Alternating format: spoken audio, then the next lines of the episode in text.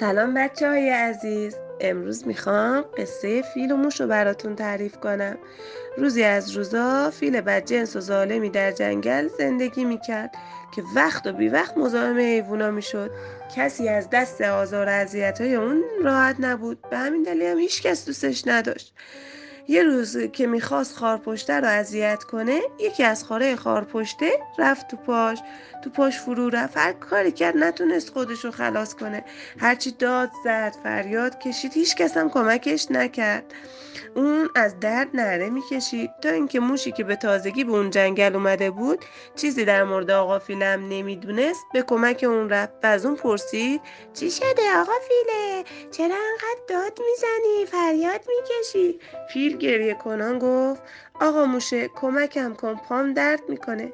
موش با مهربونی گفت پات چی شده؟ فیل گفت یه خار رفته تو پام، خیلی درد میکنه. موش دیگه طاقت نیاورد، جلوتر رفت و گفت پاتو بالا کن تا من خاره در بیارم، مواظب باش منو له نکنی یا تو نگفتم پاتو زمین نذار، فهمیدی؟ فیل که از درد به خودش میپیچید گفت قول میدم مواظب باشم، حالا زود باش.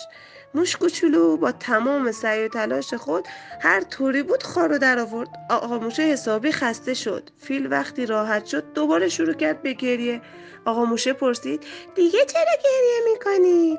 فیل جواب داد واسه این گریه میکنم که هیچ دوستی تو این جنگل ندارم. موقعی که خار رفته بود تو پام هیچ کس به هم کمک نکرد. موش کوچولو خندیده گفت تقصیر خودته، اگه بقیه حیونا رو اذیت نمیکردی الان همه اونا با تو دوست بودن و کمکت میکردن.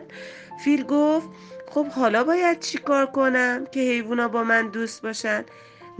موش کوچولو جواب داد اگه قول بدی که دیگه هیچ حیوانی رو اذیت نکنی، منم از حیوانای جنگل میخوام که با تو دوست باشن. فیل قول داد که دیگه هیچ کسی رو اذیت نکنه. اون از همه حیوانای جنگل که اذیت کرده بودشون معذرت خواهی کرد. از اون روز به بعد فیل با همه حیوانا دوست شد و بقیه حیوانا که دیدن فیل با همه مهربونه اسمشو گذاشتن فیل مهربون.